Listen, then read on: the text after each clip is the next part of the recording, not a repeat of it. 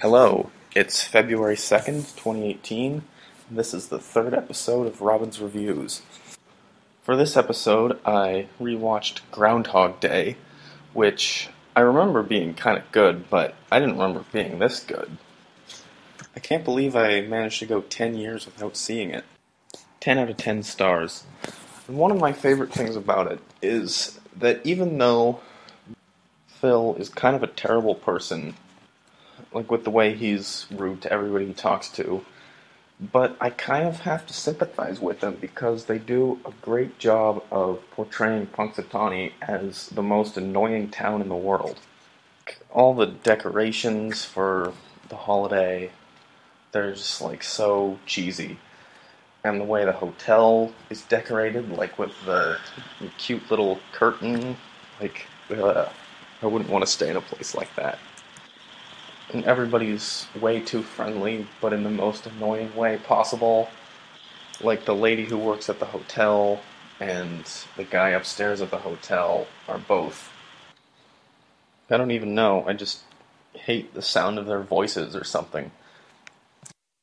The Groundhog Day celebration itself feels that way. The song that they sing sounds like the most annoying Christmas music and believe me, I hate Christmas music.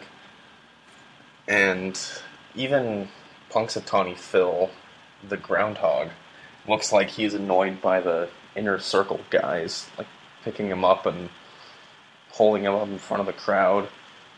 I guess it's a metaphor because they're both named Phil and they're both annoyed at Groundhog Day. Those guys who manage the groundhog are they're way too enthusiastic about something so silly. And like, I don't mean to be grumpy and say nobody should be enthusiastic and nobody should like anything. I don't think that. But it's just such a silly and annoying thing that I can really sympathize with someone who is forced to be at that against their will. It's the way it feels every time I am at a place with Christmas music. Phil's most annoying classmate from high school lives there now. I guess that's fitting. Ned. So yeah, just in general, this movie does a great job of showing just what it feels like to be forced to be around annoying people and silly celebrations. And that's one of the things that I think makes this movie so great. I could go on and on about this, but this is getting pretty long. I've already been talking for almost three minutes. This has been the third episode of Robin's Reviews, and I hope you tune in for the next episode about hydrazine, the perfect rocket fuel, or is it?